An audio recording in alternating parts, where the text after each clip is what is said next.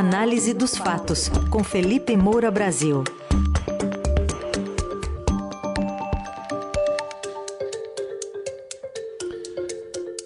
Fechando a semana, penúltima semana da campanha eleitoral, em que os dois candidatos que disputam o segundo turno se concentram no Sudeste. Oi, Felipe, bom dia. Salve, salve, Heisen, Carol, equipe da Eldorado FM, melhores ouvintes, sempre um prazer falar com vocês. Sextou, o que vocês quiserem falar aqui, a gente comenta nas perspectivas aí dessa última semana que vai começar até o segundo turno. Vamos falar um pouco sobre esse assunto que está tomando as redes, que foi essa decisão do TSE, né, faltando aí pouco mais de uma semana do segundo turno, aprovando por unanimidade uma resolução ampliando seu poder de polícia para remover conteúdo falso e desinformação que já tinha sido alvo de deliberações da corte. O presidente Alexandre de Moraes havia adiantado essas linhas gerais da resolução numa reunião com representantes das plataformas de internet. E, entre outras medidas, a Corte estabelece agora um prazo de 2 horas para remoção de conteúdo banido, reduzido para 1 hora, né, no fim de semana da eleição. O tribunal passa também a agir de ofício, sem esperar alguma parte entre uma reclamação.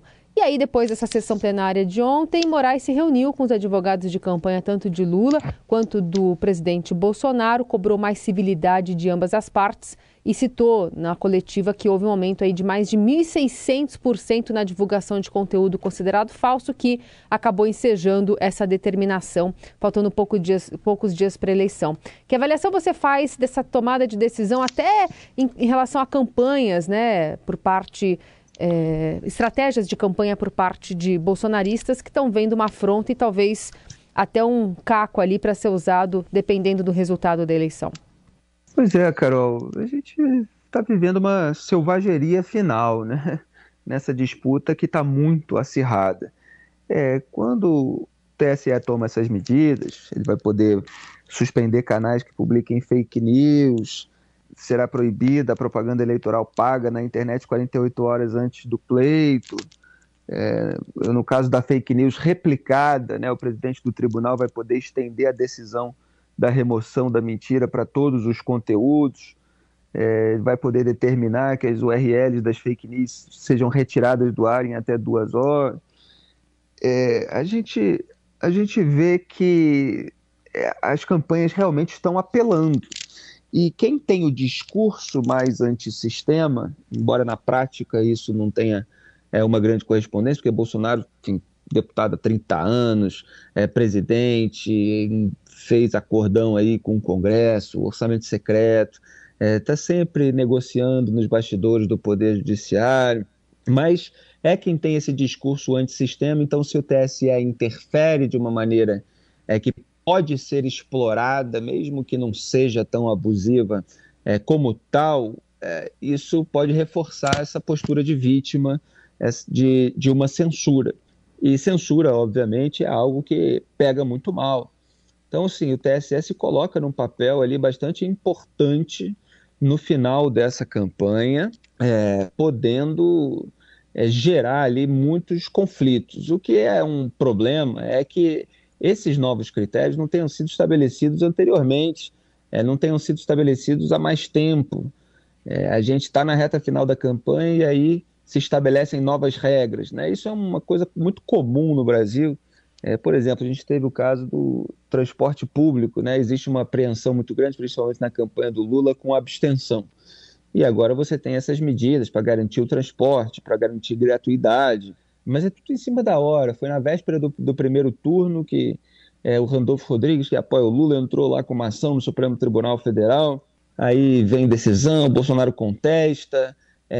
Tudo no Brasil é feito conforme a conveniência. A gente precisa melhorar essa cultura, né? Tem uma coisa ali do caráter nacional.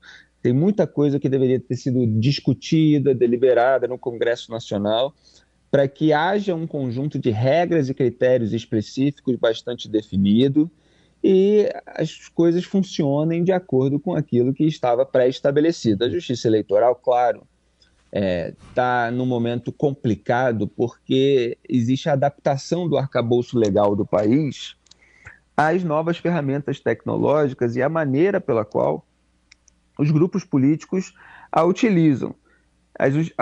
Então, assim, realmente é um processo muito ruidoso, porque é tentativa e erro, é você modular, você saber até onde dá para ir, e há várias decisões que acabam passando de todos os limites. Então, assim, claro que quando o TSE endurece isso, a gente automaticamente fica apreensivo. Existe uma grande preocupação de que ele possa interferir demasiadamente e injustamente. Por outro lado, a gente fica pensando, mas e aí, qual é a outra solução, né? Porque a partir do momento que você estabelece que não dá para ser um libera geral, que não dá para ser uma anarquia, quer dizer, que não dá para deixar assim, olha, vamos deixar todo mundo mentir aí, vamos deixar todo mundo desinformar sobre os outros e o eleitor que decida, o eleitor que vai fazer o seu devido filtro. Imagina a gente num concurso público, num processo para conseguir um emprego seletivo. Peço que cada ouvinte imagine essa situação, e aí os seus concorrentes começam a mentir deliberadamente sobre a sua vida profissional, sobre a sua vida pessoal, e aquilo passa a ter um efeito sobre as pessoas que vão tomar a decisão sobre se você vai ou não conseguir aquele cargo. É claro que é incômodo, é claro que cada um de nós vai querer que aquilo seja contido de alguma maneira, ou que as pessoas que estão mentindo sobre a gente sejam responsabilizadas e punidas. Então, assim, é muito sensível, é muito delicado. E por que o TSE está fazendo isso nesse momento? Porque a eleição realmente está muito disputada. É ponto a ponto. O Lula estava com 6 milhões e quase meio, né, à frente do Jair Bolsonaro. Só que Jair Bolsonaro está crescendo mais do que o Lula no Sudeste. Ele está com apoio dos governadores, Romeu Zé em Minas Gerais, Rodrigo Garcia em São Paulo, Cláudio Castro no Rio de Janeiro. Ele emplacou ali discursos, você tem alguma melhora em indicadores econômicos. O Lula tem aquele velho discurso do cuidado com a população de baixa renda e esse discurso da frente ampla democrática, mas tem muita dificuldade em atingir o eleitorado de classe média, está correndo atrás. Ontem esteve ali em Padre Miguel, no Rio de Janeiro, né, que é famosa no Brasil todo por causa da escola de samba, Mocidade Independente de Padre Miguel, uma região ali de classe média baixa, justamente, o Lula tentando mirar aquele eleitorado que ele tem um potencial de conseguir, mas que ainda está em disputa com o Jair Bolsonaro. Então, assim, a eleição pode ser decidida por causa ali de um conjunto de fake news, por exemplo, em cima da hora, e a gente sabe que em cima da hora o pessoal estica a corda mesmo, né? Começa aquela mentirada sobre o adversário. E nesse momento, as duas campanhas tentam turbinar a rejeição. A campanha do Lula está aí até com aquela ação, a gente já comentou aqui, para que o TSE explique exatamente o que pode fazer a respeito das declarações de Jair Bolsonaro sobre meninas venezuelanas, para que possa explorar isso. E aí começou toda uma pauta contrária, exploração sexual. Agora a campanha está pegando ali um elogio que Jair Bolsonaro fez a um ex-ditador paraguaio que abusava sexualmente, tinha todas essas acusações de abuso sexual, os seus operadores traziam moças do interior para que tivessem relações sexuais com ele, durante anos isso aconteceu, ele foi um dos responsáveis também por essa fama que o Paraguai tem, inclusive no Brasil, de rota, de contrabando, que em determinados pontos persiste até hoje, né, de muamba, de entrada de armas e drogas, etc. Então, a campanha do Lula está explorando essa associação. O Bolsonaro dá aquela declaração do pintou um clima, do ganhar a vida, do para fazer programa, ao mesmo tempo em que elogia um ditador que abusava de mulheres. Então, assim, há uma tentativa de turbinar a rejeição muito forte e, em cima da hora, pode haver, claro, um exagero, uma extrapolação. Agora, quem está mais na mira é esse sistema de desinformação do bolsonarismo. E a última decisão do TSE sobre que impediu aquela fala de que o Lula não foi inocentado, né? Isso gerou uma grande acusação de censura. Eu fiz a análise aqui, eu considero que foi censura nesse caso específico. E, claro, como analista, preciso analisar caso a caso, ao contrário do que o bolsonarismo faz. Para o bolsonarismo é ditadura de toga, tudo é absolutamente censura, está sempre errado, a menos que seja uma coisa favorável ao presidente, como aconteceu quando o Moraes deu aquela decisão para impedir a acusação de pedofilia contra o Jair Bolsonaro. Mas a repercussão, de certa forma, foi positiva para o bolsonarismo.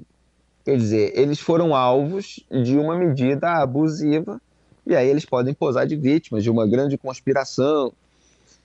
Então, assim, o TSE está querendo ter mais agilidade nos últimos dias de campanha, porque é o momento em que os indecisos decidem o voto e eles podem decidir o voto com base em fake news. Então, assim, é compreensível toda essa movimentação. O que é lamentável é que essas coisas não tenham sido mais pré-concebidas, imaginadas anteriormente. Sim. Porque a gente sabia que seria uma selvageria. Isso não é uma grande novidade. E a gente fica com receio. Não dá para cravar que vai haver uma interferência deliberada, que vai haver extrapolação, que vai haver abuso por parte do tribunal. Dá para cravar que vai ter abuso por parte das campanhas, né? Agora, um movimento a mais, um movimento que cruze a linha, pode gerar uma confusão desgraçada nos últimos momentos e fazer com que essa eleição tenha o terceiro turno que se avizinha, né? Que depois do resultado nas urnas fique uma grande discussão de que isso foi roubado em cima da hora, como num jogo de futebol em que o juiz marca um pênalti que não existiu, esse tipo de coisa, Carol. Agora, ô Felipe, nesse ponto que você está colocando é interessante, porque não dá para censurar uma campanha antes, né? A gente pode defender isso também, mas como se disse, a gente já sabia que ia partir para isso. Daria para ter limites legais antes da campanha? Porque daqui a pouco vai acabar o seu comentário, a gente vai para o intervalo e vai ter o Tarcísio falando mal do Haddad, o Haddad falando mal do Tarcísio, não um do outro, né, mas os locutores das campanhas. Vai ter a campanha do Lula falando mal do Bolsonaro e do Bolsonaro falando mal do Lula. Já vai ter isso. Tem como limitar isso antes ou não? Pois é, Raíssa, não tem. É natural de campanha que você fale mal do adversário. A questão é que esse falar mal precisa ser baseado em fatos. Quer dizer, as declarações mais polêmicas, mais controversas, aquilo que o sujeito fez de ruim ou falou de mal, de algo que não é bom para a sociedade. Então, assim, é isso. O Bolsonaro explora o desejo do Lula de regular a mídia. O Lula vai lá e explora a declaração do Bolsonaro que insinuou prostituição de meninas menores de idade. São movimentos que têm correspondência nos fatos. Agora, você falar que o outro é favorável, aquilo que ele nunca disse que é favorável, ou que ele vai fazer uma barbaridade sem que haja qualquer base para você dizer que ele vai fazer aquilo, isso de fato é perigoso, é danoso, e precisa gerar algum tipo de responsabilização e punição. Eu não sou o defensor de uma anarquia completa, que se pode mentir à vontade, e às vezes você tem um lado numa disputa eleitoral, falando agora como um todo, em qualquer eleição, que tem mais capilaridade, que tem uma máquina mais forte, que está no poder, e que pode explorar isso a seu favor, mentindo deliberadamente sobre os seus concorrentes. Então, assim, é natural que haja uma estrutura para tentar minimizar esses danos. Agora, a gente vai ficar discutindo agora, nos próximos dias e provavelmente nos próximos anos, qual é o grau dessa responsabilização, dessa punição, qual é a velocidade em que isso deve acontecer, o que dá para impedir antes, né, sem ser assim, um minority report, né, que você... tem ali o pessoal já prevendo determinados crimes e aí você começa a punir antes que eles aconteçam.